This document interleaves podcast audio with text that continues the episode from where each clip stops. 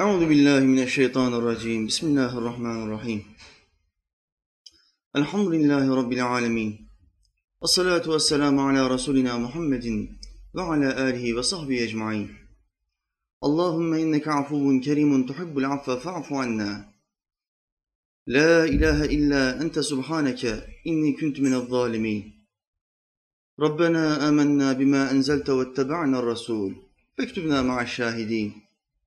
ربنا آتنا في الدنيا حسنة وفي الآخرة حسنة وقنا عذاب النار برحمتك ya Erhamer Rahimin. Rabbi şrahli, Allah'ım göğsüme genişlik ver. Ve yessirli emri, Allah'ım işimi bana kolaylaştır. Vahlul ugdeten min lisani, dilimdeki düğümü çöz Allah'ım. Yefkahu kavli, ki insanlar sözlerimi kolayca anlayabilsin. Amin ya mu'in, bi hurmeti Taha ve Yasin.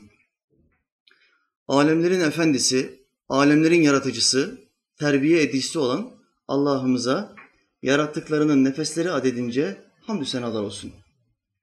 O Allah ki Adem'in Allah'ı, Nuh'un Allah'ı, Hud'un ve Salih'in Allah'ı, İbrahim'in, Lut'un, İsmail'in Allah'ı, İshak'ın, Yakub'un ve Yusuf'un Allah'ı, Eyyub'un Allah'ı, Şuayb'ın ve Musa'nın Allah'ı, Davud'un, Süleyman'ın, İlyas'ın ve Elisa'nın Allah'ı, Yunus'un, Zekeriya'nın, Yahya'nın ve İsa'nın Allah'ı ve adı dört kitapta ölmüş olan Efendimiz Ahmet'in Allah'ı sallallahu aleyhi ve sellem.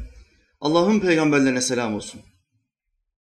O Allah'ın son nebisi, Hatemül Enbiya, Kur'an'ın son peygamber dediği şahıs bizim Efendimiz Muhammed Aleyhisselam'dır.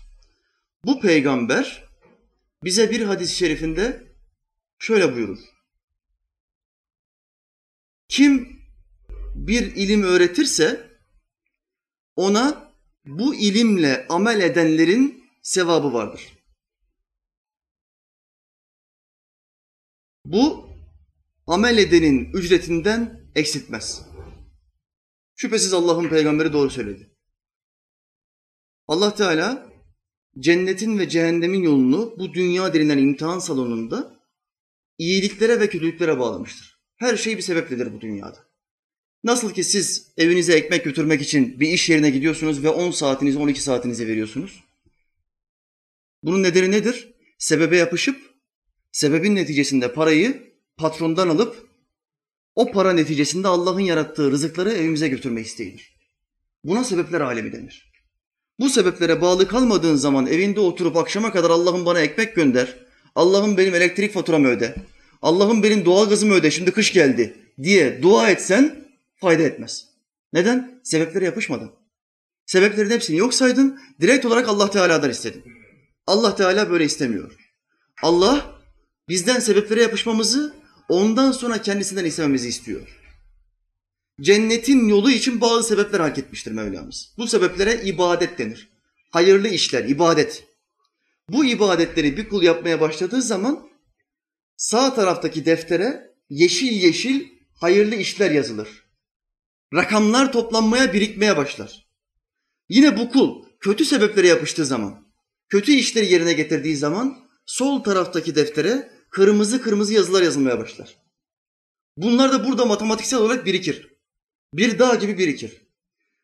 Tasavvuf büyükleri eserlerinde, kitaplarında kendi günahlarından bahsederken benim günahım dağlar kadar olmuştur diye nefislerini kınarlar.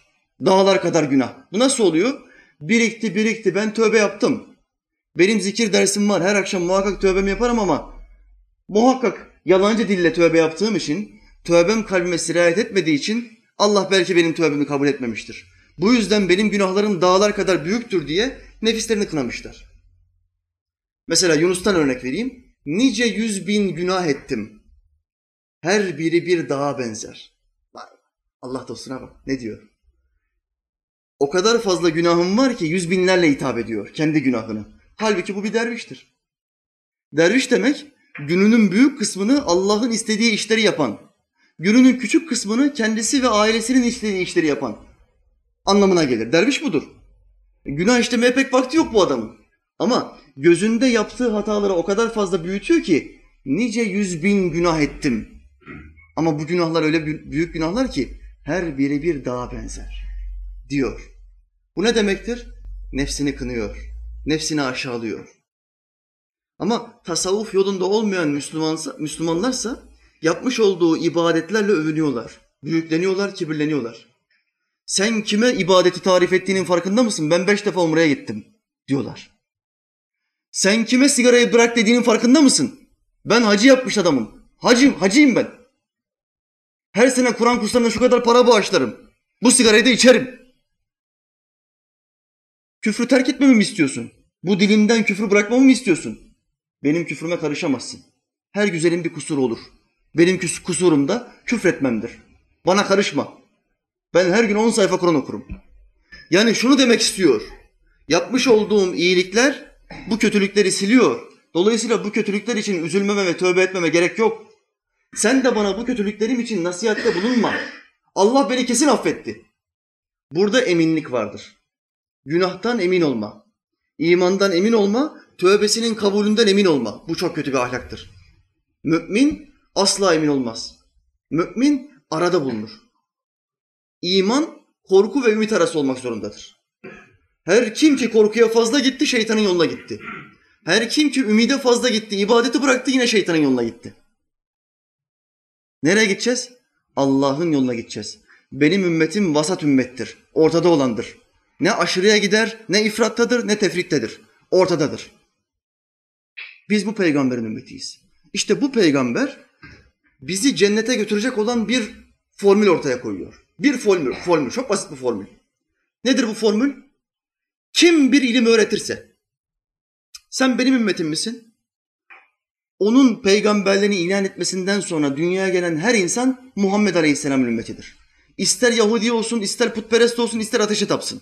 Bunların tamamına Muhammed ümmeti denir. Ancak buluğ çağına erince artık o ümmetliği değiştirir. Ben artık Muhammed'in ümmetinden değilim, ben de babam gibi bir Hristiyanım der. Kararı buluğ çağında verir. Dolayısıyla buluğ çağına kadar kimin ümmeti bu insanlık? Muhammed Aleyhisselam'ın ümmeti. Ondan sonra bir peygamber gelmediğine ve gelmeyeceğine göre devamlı olarak yeni doğan insanlar Muhammed Aleyhisselam'ın ümmeti olarak doğmaktadırlar. Şimdi bu peygamber bir formül veriyor. Siz benim ümmetimsiniz. Cennete kolay yoldan gitmek istiyor musunuz? İstiyoruz ey Allah Resulü. O zaman şu hadise kulak ver. Ey ümmetim. Kim bir ilim öğretirse, bir Müslüman kardeşini gördün. Onda bir kötü ahlak var. Şu dilindeki küfür ahlakından bir türlü kurtulamıyor. Aslında iyi bir insan, insanlara davranışı yumuşak. Fakat devamlı küfür ediyor. Ve kendisini küfürden alıkoyamıyor. Keyifleniyor küfrediyor, öfkeleniyor küfrediyor. Allah'ın her an kendisini işittiğini ve gördüğünü bilmesine rağmen. Bunu biliyor. Ben iman ettim ki huves semi'ul basir. O işitir ve görür. Ayetler hep böyle söylüyor. Bu kulda yaratıcısının kendisine şah damarından daha yakın olduğunu biliyor ama yine yaratıcısının yanında küfretmeye devam ediyor. Bir Müslüman kardeşimiz de Efendimiz Aleyhisselam'ın bu hadisini bildiğinden dolayı diyor ki buna bir ilim öğreteyim. Her kim bir ilim öğretirse onunla amel edenlerin sevabı da onadır. Bu kişiye dedi ki kardeşim bu Allah'ın yasak etmiş olduğu bir fiildir. O bizi her an işitir ve görür. Allah'ın işittiği bir şeyi, bir kötü kelimeyi biz nasıl söyleriz? Diye gider ve o kardeşini ikaz eder. Şöyle der, kardeşim annenin yanında küfür edebiliyor musun? O der ki edemiyorum. Kardeşim babanla evde maç izlerken bir topçuya yahut hakeme öfkelendiğinde küfredebiliyor musun? O der ki edemem. Biz Arnavutlar babamızın yanında asla küfredemeyiz. Çünkü babamızdan Allah'tan daha çok korkarız.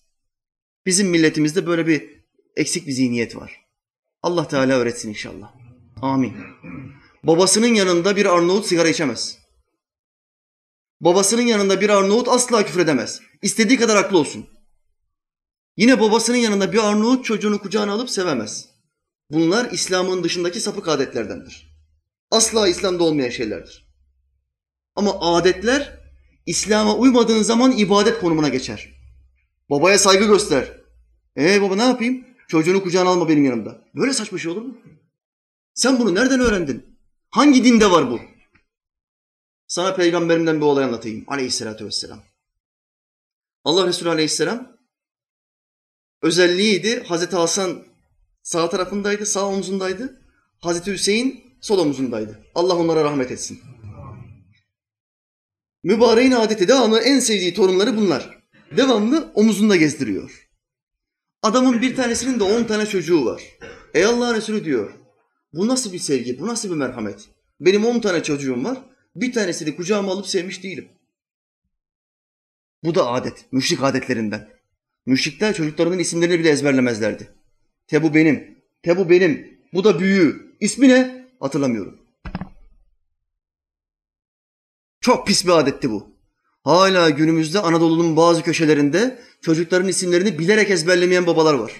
Neden? İslam'dan kopuk. Adetlere yönelmiş. Adette bir aga çocuğunun ismini bilmemeli. Bu benim sekiz numara. Demeli. İslam'dan kopuk olduğun zaman adetler ibadet konumuna gelir. Bu yoktur İslam'da. Allah'ın peygamberine bu adam övünerek şöyle dedi. Ey Allah'ın Resulü benim on tane çocuğum var. Bir tanesini bile kucağıma almış değilim.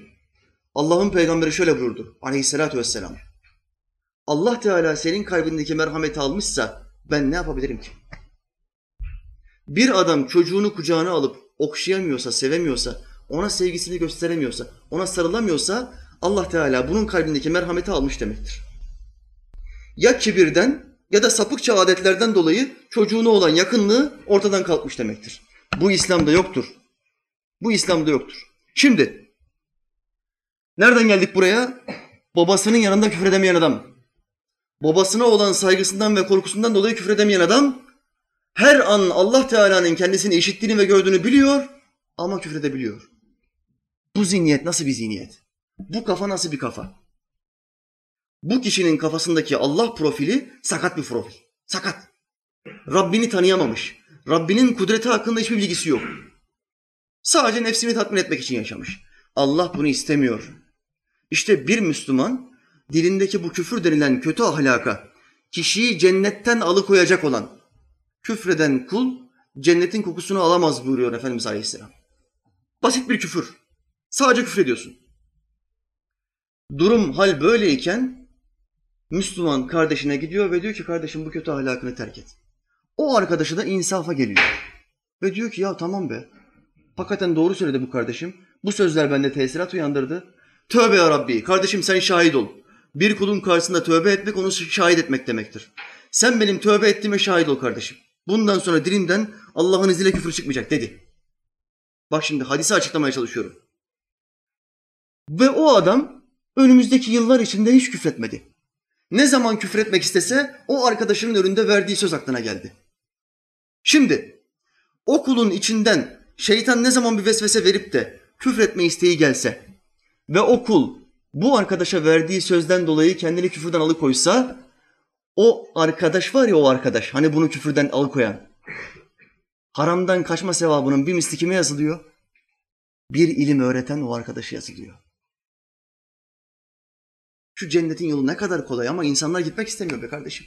Bak Allah'ın peygamberi ne kadar basit açıklamış. Kim bir ilim öğretirse onunla amel edenlerin sevabı da ona yazılır. Ona yazılır. Şimdi burada bizim hizmetlerimizde özellik hadis ilmi üzerinedir. En çok hadis rivayet ederim. Velilerin sözlerinden alıntılar yaparım, ayetlerden alıntılar yaparım ama benim en çok alıntı yaptığım peygamberimdir. Çünkü bu dini benim peygamberimden daha iyi kimse yaşamadı ve kıyamete kadar da yaşayamayacaktır. Bu kesin bilgidir. Dolayısıyla sohbetlerimizde en çok hadis rivayeti yaparım. Bu hadislerden bir tanesini buraya gelen bir kardeşimiz ezberlese. Üçüncü sohbete geldi, aynı hadisi işitti.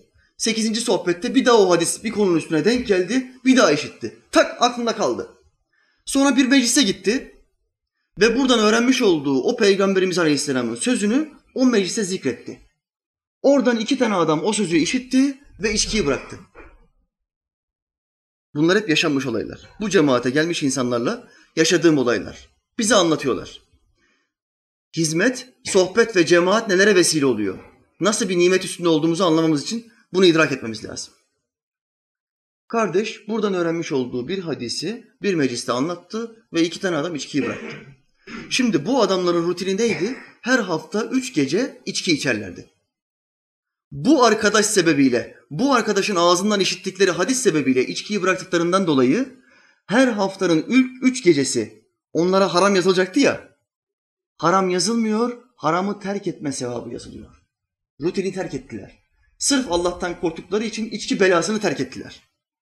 Bir, terk eden adama yazılıyor. İki, terk etmesine vesile olan hadisi zikreden adama yazılıyor. Kim bir ilmi öğretirse onunla amel edenlerin sevabı vardır ona. Amel edenlerin sevabı vardır. İşte bu iş bu kadar güzeldir. Bu kadar kolaydır. Sohbete geldin ve namaz hakkında bir hadis işittin. Namaza başladım. Namaza başlamak çok zor bir şeydir. Şeytan asla bırakmaz. Ve gözümüzde onu çok zor gösterir. Abdest denen bir şey var kardeşim. Buz gibi hava zaten. Çok zor bir şey ya. Der ve gözümüzde onu çok büyütür. Halbuki bu namaz ibadet çok kolay bir ibadettir. Tıpkı yemek gibidir. Alışan kula namaz tıpkı yemek gibidir. Nasıl ki öğle vakti saat biri geçmeye başladığı zaman titremeye başlıyorsun. Yemek vakti geldi hadi geçecek. Bırak çay içmeyi, çalışmayı bırak. Gidelim yemek yiyelim diyorsun. Rutinin o. Öğle yemeği yemen lazım. Çünkü bir saat vaktin var. İbadete alışmış bir adam, Allah'a secde etmeye alışmış bir adam da ezan vakti girdiği anda o vakit kazaya kalmadıkça, kazaya kalmadan bir an evvel onu ortadan kaldırmaya çalışır. Bir an evvel namaz kılmaya çalışır. Çünkü onun Allah'ına verdiği bir söz vardır. Ya Rabbi sen bana bu gözleri, bu aklı, bu kulakları, bu ayakları bedavaya verdin. Benden tek bir şey istedin. Kulluk. Ey kulum benden başkasına ibadet etme. Benden sadece bunu istedim. Şu halde ezelde sana verdiğim sözü tutuyorum ve beş vakit huzuruna geliyorum. İşte kulun demesi gereken budur. Bu ilmi öğrendin ve gittin iş yerindeki bir arkadaşına bunu gücünün yettiği kadar anlattın, aktardın. Ve o kardeş de her gün bir vakit namaz kıldı. Bak beş vakit kılmıyor, dikkat edin.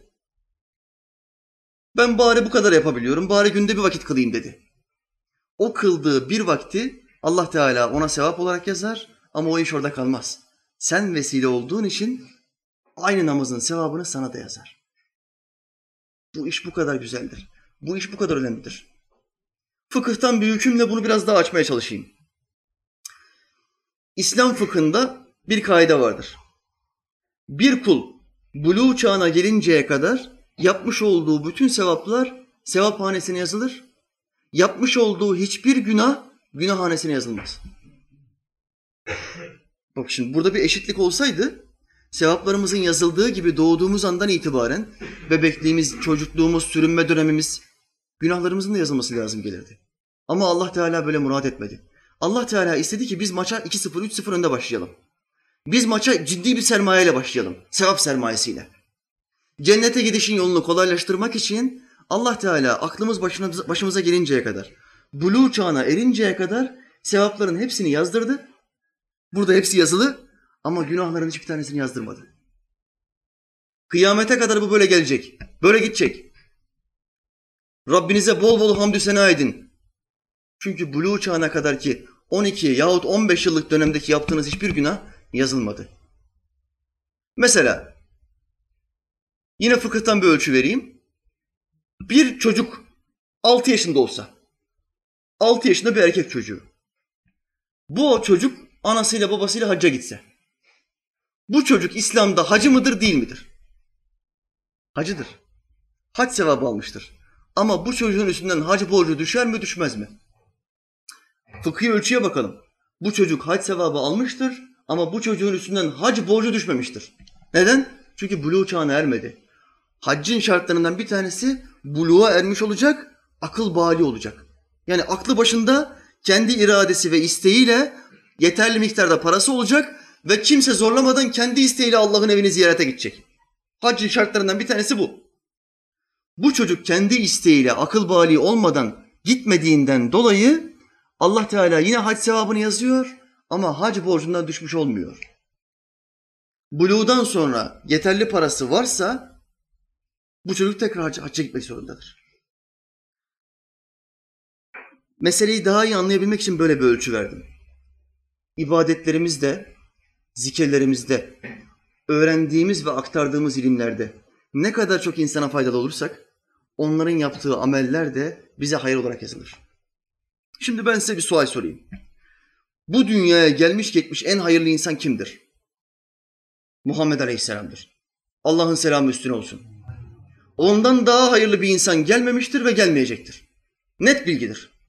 Şimdi neden en hayırlı insan olmuştur? İki sebebi vardır. Bir, seçilmiştir. Ta ezeli ervahta seçilmiştir. Peygamberler çalışmayla peygamber olmazlar. Veliler çalışmayla veli olurlar. Nefislerine mücadele ederler, riyazet yaparlar, ilim öğrenirler, tasavvuf yoluna girerler, Allah'ı zikrederler, veli olurlar. Ancak peygamberler çalışmayla peygamber olmaz. Seçmeyle olur. Allah seçer. Her kavmin içinden bir peygamber seçer. Efendimiz Aleyhisselam da seçmiştir. Bu birinci sebeptir. Ama bir sebebi daha vardır. En hayırlı olmasının bir sebebi daha vardır. Nedir o? Onun bize öğrettiği ilimlerle kıyamete kadar gelecek olan bütün ümmet onun bize öğrettiği ilimlerle amel ediyor. O bize vesile oldu. Namazı nasıl kılmamız gerektiğini şekli olarak o gösterdi. Nasıl Allah'ı zikretmemiz, tesbih etmemiz gerektiğini şekli olarak o gösterdi. Haramlardan nasıl sakınmamız gerektiğini. Bir çıplak kadın, bir yabancı kadın gözümüzün önünden geçerken başımızı nasıl çevirmemiz gerektiğini o bize öğretti. Bu ahlakların tamamını o öğrettiği için, o vesile olduğu için bizim bugün yaptığımız bütün ibadetlerin sevabının bir misli kime gitmiş oluyor? Efendimiz Aleyhisselam'a gitmiş oluyor. Ya hocam o zaten bir peygamber. Zaten cennetin en üst derecesinde. Zaten Allah'a en yakın olan insan. Yani sonucu ermiş değil mi? Allah'a yakınlıkta sonuç yoktur. Allah'a yakınlıkta bitmiş bir rütbe yoktur. Bunu çok iyi anlayın. Kim derse ki ben son hududa erdim, Allah'ı bildim tanıdım, o yalancıdır. Efendimiz Aleyhisselam bu dünyanın görüp görebileceği en güzel insandır, en alim insandır. Allah'ı en çok tanıyan insandır. Ama bir hadiste şöyle buyurur. Rabbimi bilmekten acizim. Rabbimi tanıyamadım. Allah'a en yakın insan ve diyor ki onu bilmekten aciz oldum. Onu tanıyamadım. Bu ne demektir? Bir ayetle teyit edeyim. Gözler onu idrak edemez. O gözleri idrak eder. Mesela dünyada Allah'ımızı görmek isteyen her kul bu ayeti kerimeye bakmak zorundadır. Bu dünya gözlerimiz, bu dünya bedenimizle asla Allah Teala'yı idrak edemeyiz. Ancak o bizi idrak edebilir. Bunu bu şekilde anlamak lazım gelir. Bismillahirrahmanirrahim. Üstadımın himmetiyle inşallah.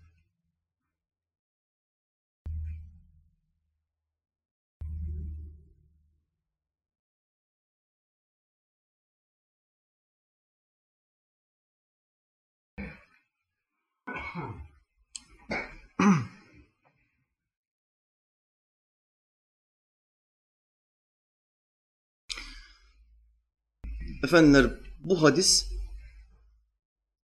bir hayır, hayır köprüsüdür. Bir hayır halkasıdır.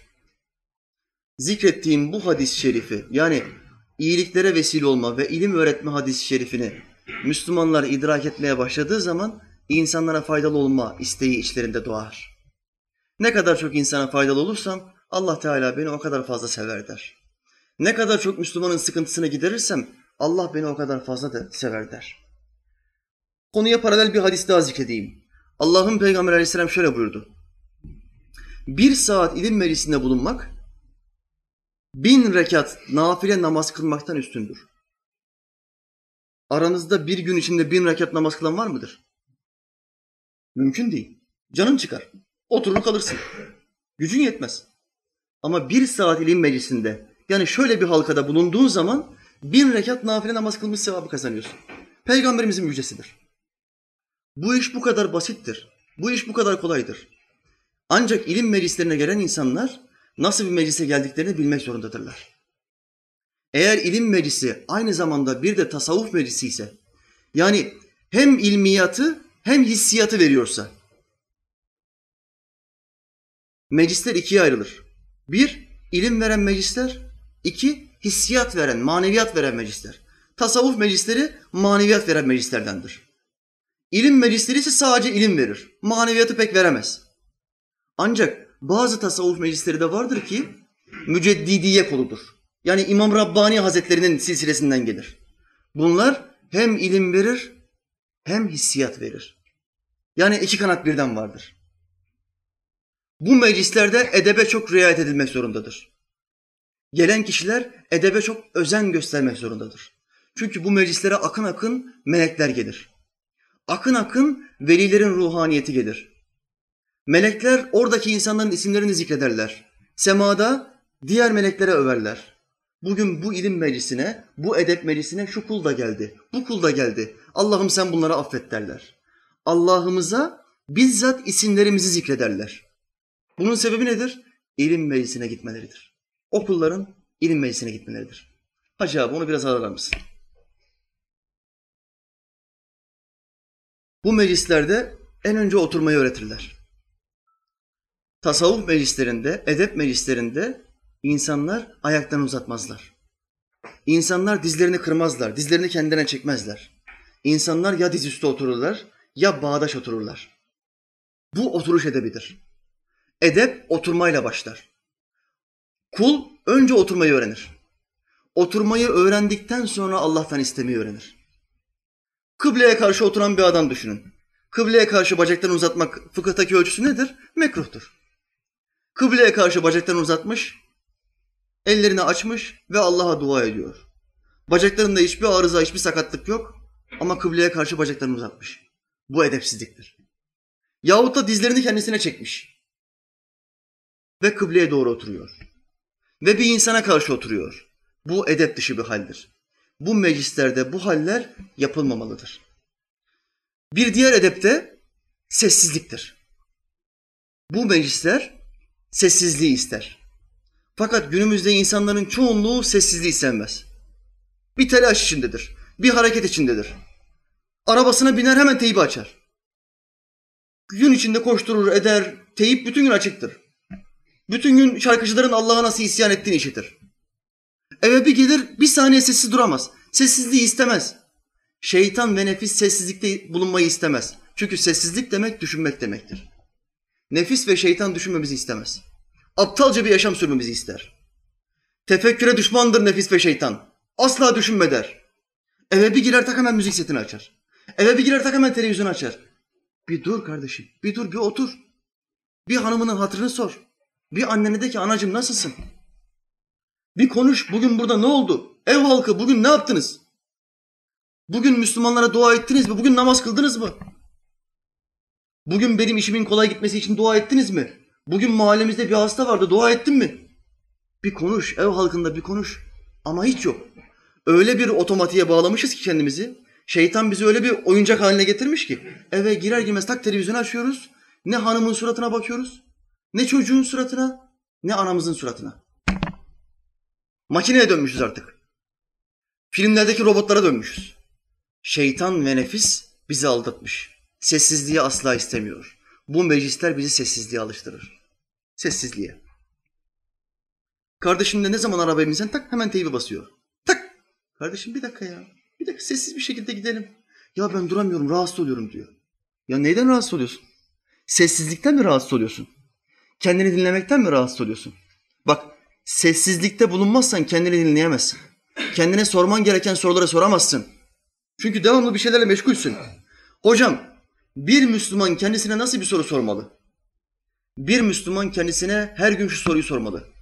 Bugün yaşadığım şu gün Allah'ın bana verdiği şu günde acaba Rabbim benden razı mı? Onun sevdiği tek bir iş işleyebildim mi bugün? Müslümanın şu suali her gün kendisine sorması lazım. Ama bırakmıyorlar ki. Bırakmıyorlar. Nereye gitsen tık birisi bir şey açıyor. Sessizlik. Bu meclisin bize öğrettiği en önemli şey sessizliktir. Tasavvuf meclislerine gelen bir derviş her gece Rabbini tefekkür etmeden, Rabbinin yarattıklarını tefekkür etmeden, kabri, hesabı, mizanı tefekkür etmeden mümkün değil uyuyamaz. Karanlık bir odada Rabbi ile baş başa kalır ve rabıta yapar, tefekkür eder. Allah'ın peygamberi bunu şöyle anlatır. Bir saatlik tefekkür 70 yıllık nafile ibadetten üstündür. Dikkat buyurun diğer zikrettiğim hadiste bir saat ilim meclisinde bulunmak bin rekat nafile ibadetten namazdan üstündür diye buyurmuştu peygamberim. Ama bu hadiste ilim meclisinde de bulunmuyorsun. Sadece bir odaya geçiyorsun, sessiz kalıyorsun. Ve düşünmeye başlıyorsun. Ben bugün ne yaptım? İşe gittim. Sabah kahvaltısında bal kaymak yedim. İçine muz dağıttırdım. Çayım güzeldi. Sonra çalıştım, koşturdum. Patron bana haftalığımı verdi. Eve geldim. Yemeğimi yedim, haberleri seyrettim, yattım. Ben bugün bunu yaptım. Ama bu 12 saatlik dönemde, bu 16 saatlik dönemde Rabbimin hoşta, hoşta olacağı, bundan razıyım diyeceği bir tek amel var mı? Yok. Yok. Ben ziyandayım. Yine Allah'ın peygamberinden bir ölçü vereyim. İki günü bir olan ziyandadır. Bizim her günümüz bir olmuş. Her gün otomatiğe bağlamışız. Bir adım ileriye gidemiyoruz. Halbuki bir takvim alsan, oturduğun masaya, çalıştığın yere bir takvim alsan, her gün o takvimden peygamberimin bir sözünü, Allah'ımızın Kur'an'da zikrettiği bir kelimeyi okusan, kulağına yansıma olur, aklına bir yansıma olur, bir aşinalık olur. İkinci, üçüncü okuyuşta o kafana yazılır. İki günü bir olan ziyandadır hadisine düşer olmamış olursun. Sadece bu okusan. Dolayısıyla Müslümanların insanlara faydalı olması niyeti en öncelikli niyet olmak zorundadır. Bakın size peygamberimden bir söz daha zikredeyim. Aleyhissalatü vesselam. Bu dünyada bir Müslümanın sıkıntısını giderenin mahşer günü Allah Teala da sıkıntısını giderir. O gün sıkıntılı günlerin içinde bu dünyada hepimizin bazı sıkıntılı günleri oldu. Ama o gün sıkıntılı günlerin içinde en sıkıntılı gün. Düşünün hadislerde Efendimiz Aleyhisselam güneş mızrak boyu gelir diyor. Güneş mızrak boyu gelir ne demektir? Ne demektir? İnsanlar bedenlerinden çıkan terle boğulurlar buyuruyor Allah'ın Peygamber Aleyhisselam. Bu nasıl bir sıkıntıdır? Bu nasıl bir derttir? Sen bu dünyada öğrendiğin ilimlerle insanlara öğreteceğin ve onların sıkıntısını gidereceğin ilimlerle o mahşer gününde Allah'ın senin sıkıntılarını gidermesine kapı aralayabilirsin. Bunu yapabilirsin. Nefes alıp veriyorken, aklın başındayken, Allah hala aklını senden almamışken, deli değilken, zekan yerindeyken, elin ayağın tutuyorken, şu ilim meclislerine gelip gidiyorken bunu yapabilirsin. Ama Allah Teala ecel kuşunu, o ruhumuzu gelip alacak olan kuşu bize yolladığı anda bu imkanımız sıfırlanır. Bu imkan sıfırlanmadan Allah'a dönmemiz lazım gelir. Allah'a dönmemiz lazım gelir. İşte bu ilim meclisleri bize bu edepleri öğretir. Bu ilim meclisleri buradan çıktıktan sonra dışarıdaki halimizin edebi olmasını öğretir. Bir derviş sohbet meclisinden çıktığı zaman yüksek sesle konuşmaz. Komşularını düşünür. Ben bu insanları rahatsız etmeyeyim. Şimdi gecenin geç vakti. İnsanlar rahatsız olmasınlar, fitne çıkmasın. Meyhaneye giden adamlar bağıra bağıra geçerler. Kimse onları nahoş karşılamaz. Kimse fitne çıkartmaz. Ama Allah yoluna hizmet ettiğiniz için göz önündesinizdir. Hemen insanlar fitne çıkartmasını, fitne çıkartmayı ister, o meclisin dağılmasını ister. Derviş fitneye müsaade etmez. Allah'ımız bunu şöyle anlatır. Fitne katillikten beterdir. Fitne katillikten kötüdür. Derviş fitneye müsaade etmez. Dolayısıyla edepli davranır. Sessiz olur ve öğrenmeye çalışır. Öğrenmenin yolu dinlemektir. Dinlemek anlamaya götürür. Anladığın zaman da yaşamaya başlarsın. Yaşadıktan sonra Allah Teala sever. Rabbim bizi yaşayanlardan etsin inşallah. Amin. Amin.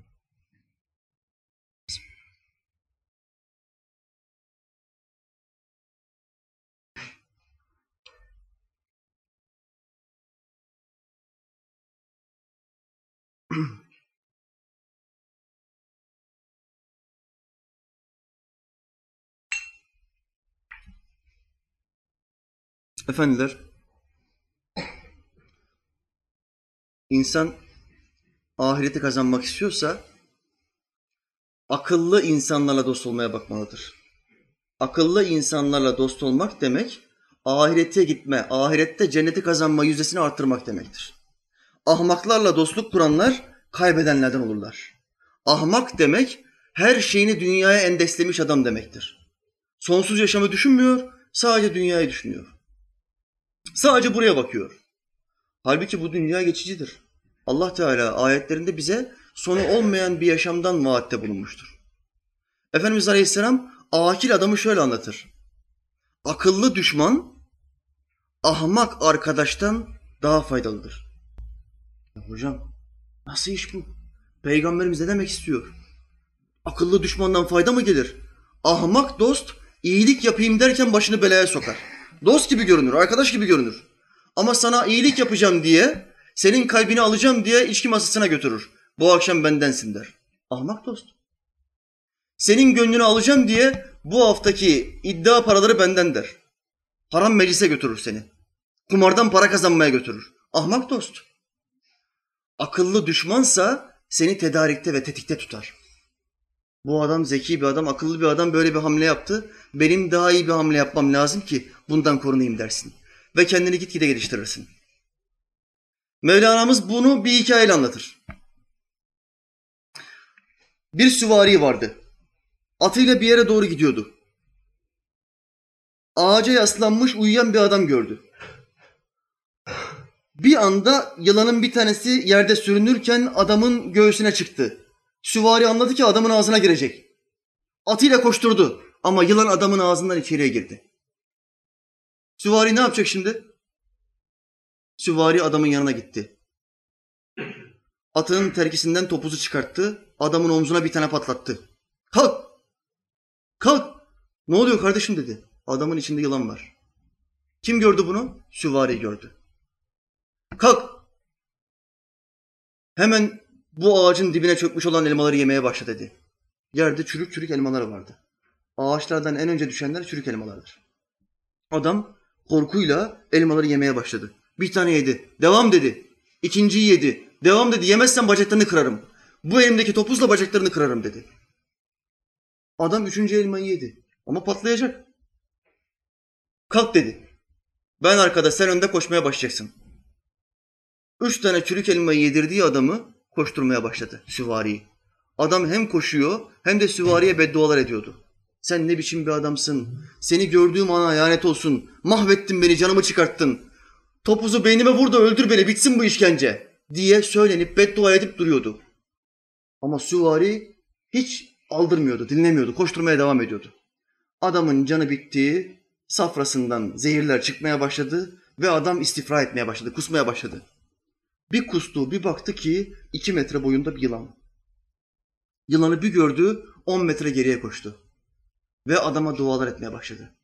Sen ne hayırlı bir insanmışsın. Sen ne akıllı bir insanmışsın. Sen ne güzel bir insanmışsın ki içime bir yılan girdiğini bana söylemedin. Sen şayet benim içime bir yılan girdiğini söyleseydin ben belimdeki bıçakla midemi deşer onu çıkartmaya çalışırdım.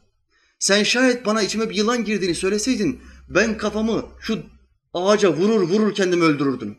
Buna tahammül edemezdim. Allah senden razı olsun hayatımı kurtardın dedi. Allah senden razı olsun dedi.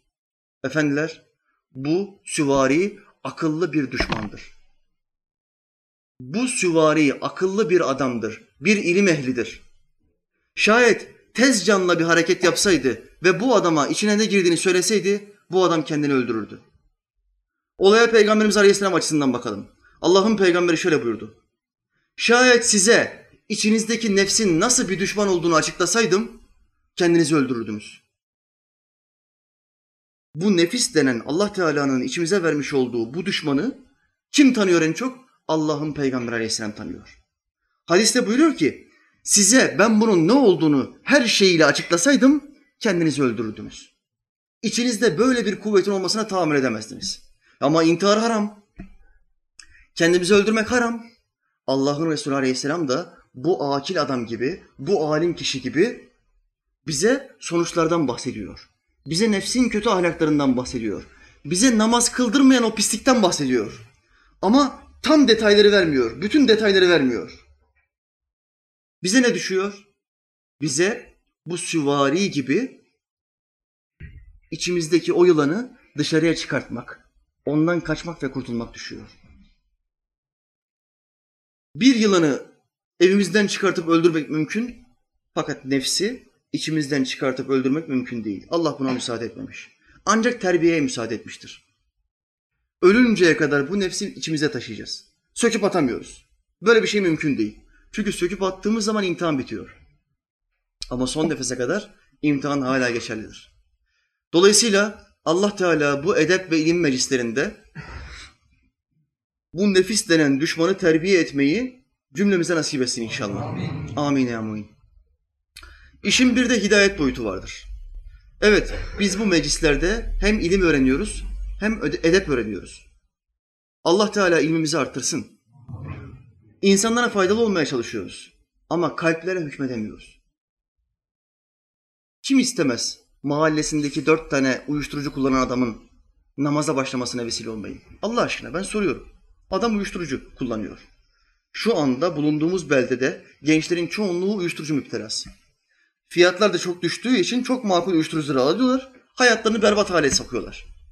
Kim istemez uyuşturucu içen adama uyuşturucuyu bıraktırmayı? Sigara içen bir adama sigarayı terk ettirmeyi? Bir içki müptelasına, bir zina müptelasına, bir kumar müptelasına bu pisliği bıraktırmayı kim istemez? Kim istemez? Bütün Müslümanlar bunu ister. Çünkü bilirler ki bıraktırdığım anda, buna vesile olduğum anda yapmadığı her an haramdan kaçma sevabı bana da gelecek. Müslümanlar bunu bilir. Ancak Allah Teala imtihan sırrı gereği hidayeti sadece kendi kudret elinde tutmuştur. Peygamberine bile bunu vermemiştir. Bak ne buyuruyor ayet-i kerimede Mevlamız? Resulüm sen sevdiğine hidayet edemezsin. Ancak Allah dilediğine hidayet verir. O kimin hidayete ereceğini en iyi bilendir. Efendimiz Aleyhisselam'a kalsaydı bu hidayet meselesi, yani kalplerle oynama meselesi, kalpleri Allah'a çevirme meselesi, Peygamberimiz Aleyhisselam'a kalsaydı, bulunduğu Mekke'de bir tane müşrik, bir tane münafık, bir tane Hristiyan kalır mıydı? Kimle görüşüyorsa, kimle konuşuyorsa hepsinin kalbini İslam'a çevirir miydi? İstisnasız. Hepsini çevirirdi. Ama Allah onun eline vermedi. Hidayet ancak bendendir. Ancak benden. Kul benim sevdiğim işleri yapmaya başladığı zaman ben ona hidayet ederim. Hidayet kelime olarak doğru yola gitmek demektir. Doğru yol. İstediğim, sevdiğim bazı işleri yaptığı zaman ben onu doğru yola sevk ederim. Bu böyle bir şey. Bilal-i Habeşi radıyallahu anh bir gün mescidin köşesinde ağlıyordu. Efendimiz Aleyhisselam onu gördü ve şöyle dedi. Ey Bilal niye ağlıyorsun? Ey Allah'ın Resulü dedi. Muhabbetten ağlıyorum. Sevinçten ağlıyorum. Anlat bileyim ey Bilal dedi. Bilal Habeşi şöyle buyurdu. Rabbime hamd ediyorum ki hidayeti senin eline bırakmadı. Şayet Rabbim hidayeti sana vermiş olsaydı sen kendi yakınlarınla ilgilenmekten bizimle, bizim gibi gariplerle uğraşmaya fırsat bulamazdın. Nasibi olan geliyor. Hamle yapan geliyor. Allah'ım ben bu güzelliği tatmak istiyorum diyen geliyor. Onlara hidayet oluyor. Allah'ın dinine savaş açanlara hidayet olmuyor. Hayatı boyunca Allah'ın emri olan başörtüye sövenlere hidayet olmuyor. Görüyoruz bunları. Ne başörtüsü ya? Öyle bir emir yok. Faiz mi? Bu zamanda faizden haram mı olurmuş? Diyene hidayet olmuyor. Görüyoruz. Niye olmuyor? Allah'ın dinine savaş açmış demektir. Canım faiz ise o zamanki müşrikler zamanında geçerli. Şu an için geçerli değil. Yani Kur'an'ın bazı ayetleri tarihseldir. O zamandaki insanlar için geçerli. Şu an için geçerli değil. Allah'ın ilmi yetersiz. Haşa ve kella. Sadece o zamanı görebildi. Şu zamanı ve bundan sonra gelecek olan zamanı göremedi. Dolayısıyla şu zamanda faiz helaldir. Diyen insanlara hidayet olmuyor. Niye? Allah'ın dinine savaş açmış oluyor. Hamlelerimiz kalbimizin hidayete ereceğini yahut da fıskta, dalalette kalacağını belirler. Hamlelerimiz çok önemlidir. Neye hamle yapıyorsun, kimin safındasın? Yusuf'a mı dua ediyorsun, Yakup'a mı dua ediyorsun yoksa Ebu Cehil'e mi dua ediyorsun? Kimin safındasın? Hamlelerimize çok dikkat edeceğiz. Kimin destekçisisin? Kimi savunuyorsun? Allah'ın kitabını, Allah'ın şeriatını mı savunuyorsun? Yoksa insanların kurduğu Fransa'dan, İspanya'dan ithal kanunları mı savunuyorsun? Sen kimi savunuyorsun? İnsanların kurduğu kanunları savunuyorsan bil ki insanlar hata yapar. Allah'ın kurduğu kanunları savunuyorsan bil ki Allah hatasızdır. Efendimiz Aleyhisselam vefat ettiğinde sahabelerin ağzını bıçak açmıyordu. Hazreti Ömer kılıçla mescidin yanına geldi. Dedi ki Kim derse ki Allah'ın peygamberi ölmüştür, onun kafasını keserim. Hazreti Ömer'in meşhur sözüdür. Öfkelendiği anda kurduğu cümleler budur. Biz Arnavutlar şöyle deriz. Şunu yapmazsan kafanı kırarım. Kırarım deriz yani çocuklarımıza, yakınlarımıza. Hazreti Ömer ise şöyle derdi. Bunu böyle yapmazsan kafanı kopartırım. Mübarek çok sert bir sahabiydi. Sultanımız Aleyhisselam vefat edince böyle bir hışımla girdi mescide. Bütün insanlar ağlıyor. Kim derse ki Muhammed Aleyhisselam ölmüştür kafasını kopartırım. Allah'ın peygamberinin en yakın dostu Ebu Bekir Sıddık minbere çıktı. Ve şöyle dedi. Ey insanlar! Kim Muhammed Aleyhisselam'a tapıyorsa bilsin ki Muhammed Aleyhisselam ölmüştür. Kim Allah'a tapıyorsa bilsin ki Allah ölümsüzdür. Allah ölümsüzdür. Allah'ın peygamberi de bir insandı, öldü. Ama Allah ölmez. Allah'ın peygamberinden sonra gelen en hayırlılar, sahabiler insanlardı. Hepsinin hataları oldu. Ancak onlardan daha hayırlı kimsenin gelmeyeceğini Allah'ın peygamberi beyan buyurdu. Hatalar gitgide arttı ve kıyamete kadar insanlık daha da fazla bozulacak. Bunu şu hadis-i şerif teyit eder. En hayırlılarınız benim zamanımda yaşayanlardır. Sonra onlardan sonra gelenlerdir. Sonra onlardan sonra gelenlerdir. Sahabi, tabi'in, tebe-i tabi'in. Bunlar en hayırlı olanlardır. Sonra bozulmalar başlayacaktır. Hadis böyle bitiyor. Ve bu bozulma kıyamete kadar gitgide devam edecektir. Şu halde bu zamanda kimi görürseniz ben bu dini Ebu Bekir'den daha iyi biliyorum. Ben İmam-ı Azam'dan daha takva sahibiyim. Ben Ömer'den daha hayırlıyım. Kim görürseniz kim böyle diyorsa bu adam sapıktır. Çünkü bu adam Peygamberimiz Aleyhisselam'ın bu sözüne muhalefet etmiştir. Hidayet Allah'ın istediği şeyleri yapanlara gelir. Yapanlara gelir. Allah dileseydik herkese hidayet ederdik buyuruyor ayeti kerimede. Ama biz böyle murad etmedik. Efendimiz zamanından bir olayla bunu daha iyi anlatacağım inşallah. Efendimiz Aleyhisselam'a peygamberlik daha yeni geldi.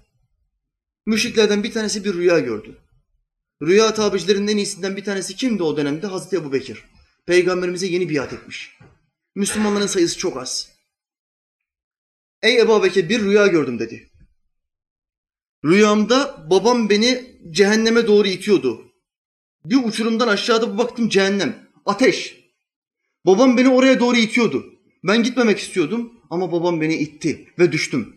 Tam düşerken Abdullah'ın oğlu Muhammed sallallahu aleyhi ve sellem beni uçurumun kenarından elini uzattı ve tuttu. Cehennemden çekti. Bu rüyamın tabiri nedir? Ebu Bekir Sıddık şöyle dedi. O çok hayırlı bir insandır. O hayatı boyunca hiç yalan söylememiştir. O Muhammedül Emin'dir. Git ve ona tabi ol. Ne derse yap. Ben ona tabi oldum ve Müslüman oldum. Eğer sen de ona tabi olursan bu rüyadaki gibi seni cehennem ateşinden kurtaracaktır. Ve o adam gitti, o müşrik gitti, Efendimiz Aleyhisselam'a tabi oldu. Ve bir sahabi oldu. Allah Teala dileseydi bütün insanların, istisnasız bütün insanların gece uyurken kalbine böyle bir rüya verebilir mi? Cehennem dehşetini yaşat, yaşatabilir mi? Yaşatır. Bu onun için çok kolay. Ama Allah böyle murad etmedi. Allah Teala bazılarına bu işareti verdi, bazılarına vermedi. Bu işaretleri alabilmek için gayret göstermek lazım. Çalışmak lazım. Allah çalışana verir. Bir örnek daha getireyim. Bu da emir el mümininden olsun. Hazreti Ömer radıyallahu an kendisine Faruk lakabını Peygamberimiz Aleyhisselam'ın nasıl taktığından bahsediyor. Faruk, hakkı batıldan ayıran demektir. Doğruyu yanlıştan ayıran. Efendimiz Aleyhisselam bana bu lakabı nasıl taktı? Onu anlatıyor.